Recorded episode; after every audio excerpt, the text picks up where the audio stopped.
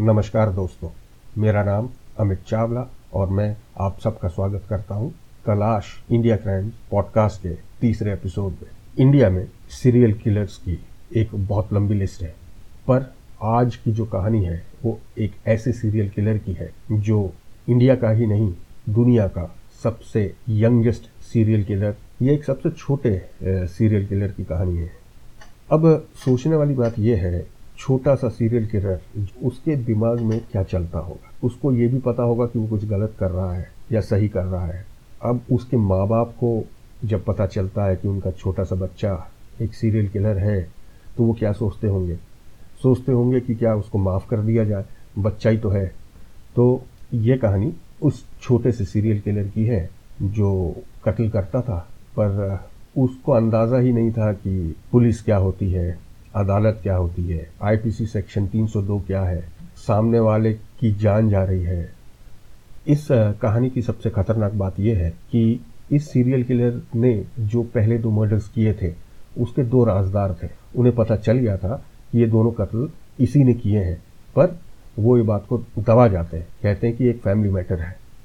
ऐसा शायद पहले कभी नहीं हुआ। अगर कोई बच्चा चोरी करे, बदमाशी करे तो माँ बाप उसको नज़रअंदाज कर दें तो समझ में आता है। पर कोई बच्चा कत्ल करे, वो भी दो दो कत्ल करे और उसको माँ बाप इग्नोर कर दे, ये एक बहुत बड़ी बात बिहार में एक, शहर आता है, बेगूसराय। और बेगूसराय के इलाके में एक, गाँव है, जिसका नाम है मुसहरी गाँव। तो इस गाँव में एक गरीब सा परिवार रहता था। बाप एक, दिहाड़ी मजदूर था जो दिन भर काम करके घर वालों का पेट पालता था।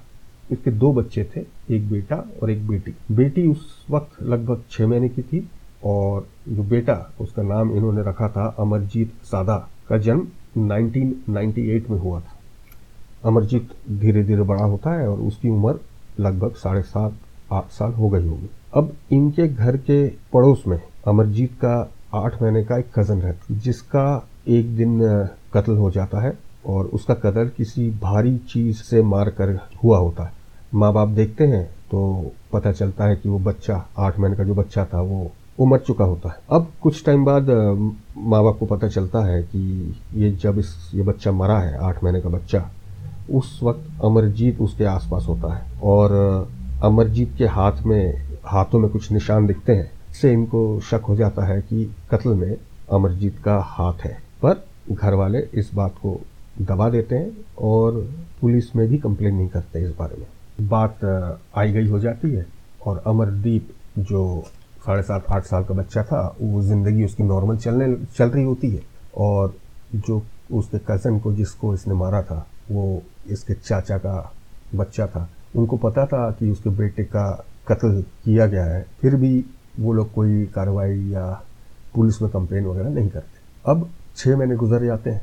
अमरजीत की बहन जो लगभग छः महीने की थी, उसकी भी लाश मिलती है। ये जो लाश होती है अमरजीत की बहन की, उसके सिर पे भी चोट होती है, जिससे समझ में आता है कि उसके सिर पे पत्थर से मारकर हत्या की गई है। ये बात भी अमरजीत के माँ बाप को पता चल जाती है कि ये कत्ल अमरजीत नहीं किया है। फिर भी इसको फैमिली मैटर मानते हुए दोनों माँ बाप पुलिस में कंप्लेन नहीं करते हैं।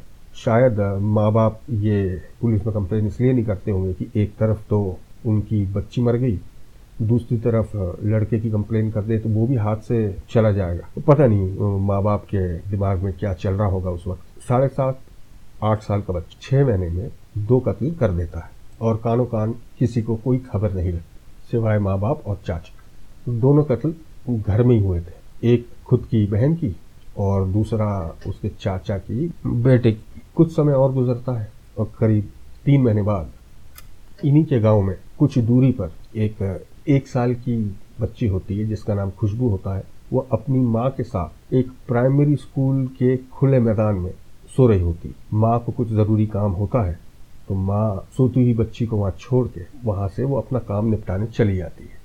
और जाते टाइम वो देखती है कि वही मैदान के पास अमरजीत होता है। तो उसको देखती है और वो वहाँ से चली आती है, क्योंकि लोग एक दूसरे को एक छोटे से गाँव में जानते ही हैं। कुछ समय बाद वो वापस आती हैं, खुशबू की माँ जब वापस आती है तो वो आके घबरा जाती क्योंकि खुशबू जहाँ सोई हुई होती है, वहाँ उनको नज़र नहीं आती। स्कूल के कैंपस में घूमती हैं तो वहाँ भी खुशबू कहीं नज़र नहीं आती। वो फिर अमरजीत से पूछती है कि तुमने खुशबू को देखा है क्या? तो अमरजीत कुछ कहता नहीं है, सिर्फ़ हंसता रहता है। मुस्कुराता जाता है, कुछ जवाब नहीं देता। चारों तरफ़ ढूँढने के बाद जब खुशबू नहीं मिलती है तो वो घर पहुँचती है, अपने रिश्तेदारों को बताती है, अपने पति को बताती है कि खुशबू गायब हो गई है और कहीं मिल नहीं रही है। पर खुशबू की माँ को ये पता था कि आखिरी वक्त जब उस, वो वहाँ से उठी थी, खुशबू को छोड़कर तो वहाँ पे सिर्फ़ अमरजीत ही था और आसपास कोई नहीं था। तो ये रिश्तेदारों घर वाले पुलिस थाने पहुँचते हैं बच्चे की मिसिंग रिपोर्ट डालने। अब एक छोटा सा गाँव, जिसमें पहले ही दो कत्ल हो चुके थे, पर इसकी रिपोर्ट पुलिस में नहीं दी गई थी। पुलिस, गाँव वालों को सबको पता था कत्ल हुआ। तो ये खबर पुलिस तक भी थी कि दो बच्चों का पहले कत्ल हो चुका है, और अब तीसरी बच्ची गायब है, इसके साथ भी कुछ अनहोनी ना हो जाए। तो पुलिस अपनी तेज़ी दिखाती है और इन्वेस्टिगेशन में लग जाती है बच्ची को ढूँढने में। खुशबू की माँ पुलिस को बताती है कि जब वो वहाँ से उठी थी तो खुशबू के आसपास सिर्फ़ अमरजीत ही था और कोई नहीं था। और उनका मानना था कि इसके बारे में सिर्फ़ अमरजीत को ही पता होगा और किसी को नहीं पता होगा। पहले तो पुलिस इसको हल्के में लेती है कि एक साढ़े सात, आठ साल का बच्चा क्या बताएगा, क्या जानता होगा। पर खुशबू की माँ का बार बार प्रेशराइज करने के बाद पुलिस ये डिसाइड करती है कि अमरजीत से भी पूछताछ की जाए। अब पहली बार पुलिस अमरजीत से मिलने जाती है पूछताछ करने के लिए। पुलिस अमरजीत से पूछताछ शुरू करती है तो अमरजीत किसी चीज़ का कोई जवाब नहीं देता, बस हंसता जाता है, हंसता जाता है। पुलिस पूछे जा रही है और अमरजीत यहाँ हंसता जा रहा है। शायद अमरजीत को अंदाज़ा नहीं था कि पुलिस क्या चीज़ होती है, खाकी वर्दी क्या होती है, इसके क्या कॉन्सिक्वेंसेस हो सकते हैं। पुलिस लगातार पूछती जा रही है कि बेटा खुशबी को कहीं देखा है, आपको पता है कहाँ गई, कहाँ नहीं गई, वो मुस्कुरा ही रहा है। फिर अचानक अमरजीत कहता है कि आप मुझे बिस्किट ला के दो तो मैं आपको बताऊँगा। ये पुलिस के लिए एक अजीब इंटरोगेशन था। एक तो सात सात सात साल, आठ साल का बच्चा और किसी सवाल का जवाब नहीं दे रहा मुस्कुराए जा रहा है। फिर अचानक बिस्किट माँगता है, कहता है बिस्किट दो तो मैं बताऊँगा। तो पुलिस किसी गाँव वाले को भेजती है, एक बिस्किट का पैकेट बुलवाती है, बच्चा बिस्किट खाते, खाता है, मुस्कुराता है, और जब बिस्किट खा लेता है तो पुलिस बच्चे से पूछती है, अमरजीत से पूछती है कि, अब बताओ, क्या बताने वाले थे? तो अमरजीत कहता है कि, मैंने खुशबू को खपरेल से मारकर सुला दिया। पुलिस एकदम हैरान, उनके कुछ समझ में नहीं आ रहा कि, कह रहा है कि, इसने खपरेल से मारकर खुशबू को सुला दिया। तो पुलिस पूछती है कि, तुम बताओगे नहीं उसको कहाँ सुलाया? तो बच्चा फिर मुस्कुराता और कहता है कि मुझे एक पैकेट बिस्किट का और दो, तब मैं बताऊँगा। पुलिस एक और बिस्किट का पैकेट बुलवाती है, बच्चे को देती है, वो बिस्किट खाता है और वो बोलता है कि चलो, मैं आपको बताता हूँ कि मैंने खुशबू को कहाँ सुलाया बच्चा आगे आगे पुलिस पीछे पीछे।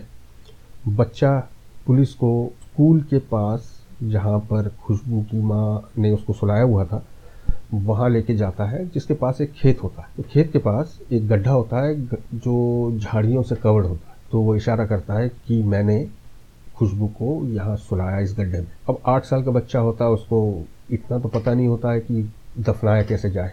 तो बस झाड़ियों से उसकी लाश को छुपा देता है कि वो किसी को नज़र ना आए। पुलिस वो झाड़ियाँ हटाती हैं और उनको वहाँ खुशबू की लाश मिल जाती है। पुलिस एकदम हैरान ये सात आठ साल का बच्चा। वो वहाँ लेके आया, मुस्कुराता रहा और लाश तक पहुँचा दिया पुलिस। पुलिस अब उस अमरजीत से और पूछताछ करती है और जितना भी पुलिस गुस्सा करे, चिल्लाए उस पर उसको कोई फ़र्क नहीं पड़ता, वो सिर्फ़ मुस्कुराता रहता। फिर पुलिस पूछती है कि तूने खुशबू को तो मार मार के यहाँ सुला दिया। अब ये बता, और किस किस को तूने इसी तरीके से खपरेल से मार के सुलाया है? तो बच्चा कहता है कि मेरे को बिस्किट खिलाओ तो मैं बताऊँगा। पुलिस फिर उसको बिस्किट देती है। वो बिस्किट खाते खाते वो बताता है कि ऐसे मैंने अपनी बहन को और अपने कज़न को इस तरह खपरेल से मार के सुलाया था। अब पुलिस को पता चल जाता है कि जिसके बारे में गाँव में खबर थी कि दो कत्ल दो कत्ल पहले हुए थे तो पुलिस को कंफर्म हो जाता है कि ऐसा ऐसा हुआ है। अब पुलिस दोनों फैमिलीज़ को अमरजीत के पेरेंट्स और चाचा को बुलाती है और बताती है कि ऐसा ऐसा अमरजीत कह रहा है। तो दोनों पुलिस को बताते हैं कि हाँ ऐसा हुआ था। अमरजीत ने पहला कत्ल अपनी कज़न अपने कज़न का किया और दूसरा कत्ल अपनी खुद की बहन का किया। पर वो लोग कहते हैं कि हमने कंप्लेन नहीं की क्योंकि घर का मामला था तो चुप रहे। पुलिस अपनी पूछताछ करती जा रही है अमरजीत से। एक बच्चा था तो बच्चे से, बच्चे की तरह ही बातचीत कर रही थी और पूछती है कि तुमने इन तीनों बच्चों को सुलाया क्यों? क्या वजह थी? तो उस पर बच्चा कहता है, अमरजीत कहता है कि मुझे मज़ा आता था। जब उनको लगती थी, उनको तकलीफ़ होती थी, उनके घाव से खून निकलता था तो वो देख के मुझे मज़ा आता तो पुलिस के ये समझ में आ गया कि ये बच्चा नॉर्मल नहीं है। इसकी दिमागी हालत ठीक नहीं है। फिर अलग अलग साइकेट्रिस्ट से बच्चे की जाँच की गई और मेडिकल रिपोर्ट में ये आया कि ये बच्चे की दिमागी हालत ठीक नहीं थी और ये बच्चे को किसी को तकलीफ़ में देखना या दुख पहुंचाना ये सब देख के बच्चे को बहुत मज़ा आता। कानून ये कहता है कि अगर मुजरिम बालिक ना हो तो उसको एक जुमनाइल की तरह रखा जाता है। हार्ड कोर क्रिमिनल के साथ नहीं रखा जाता। और यहाँ मामला एकदम ही उल्टा था कि बच्चा सिर्फ़ आठ साल का था लगभग। तो पुलिस के लिए भी बड़ी परेशानी थी कि इसको, अमरजीत को रखा कैसे जाए। तो पुलिस कोर्ट से एक स्पेशल परमिशन लेती है कि इसको एक सुधार गृह में रखा जाए।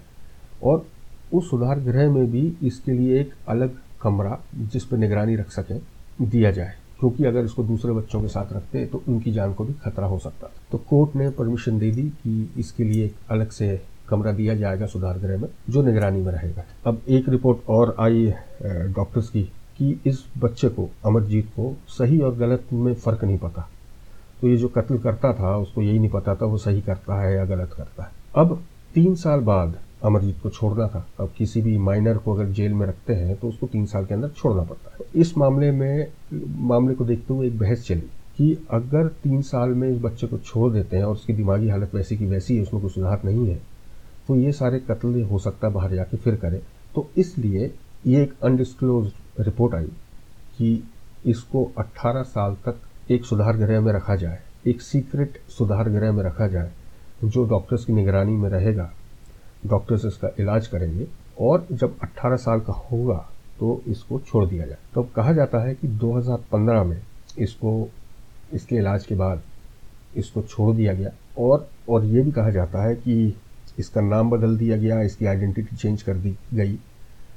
और अब ये किसी को नहीं पता कि ये अमरजीत कहाँ है, कैसा है, उसकी दिमागी हालत ठीक हुई है या नहीं हुई है। शायद कुछ गिने चुने लोगों को पता हो कि अमरजीत कहाँ है, क्या करता है, कैसा है। तो ये थी कहानी मिनी किलर, जिसे, इसे एक मिनी किलर का नाम भी दिया गया था, जो हिंदुस्तान का नहीं, दुनिया का ही सबसे छोटा सीरियल किलर था। थैंक यू दोस्तों।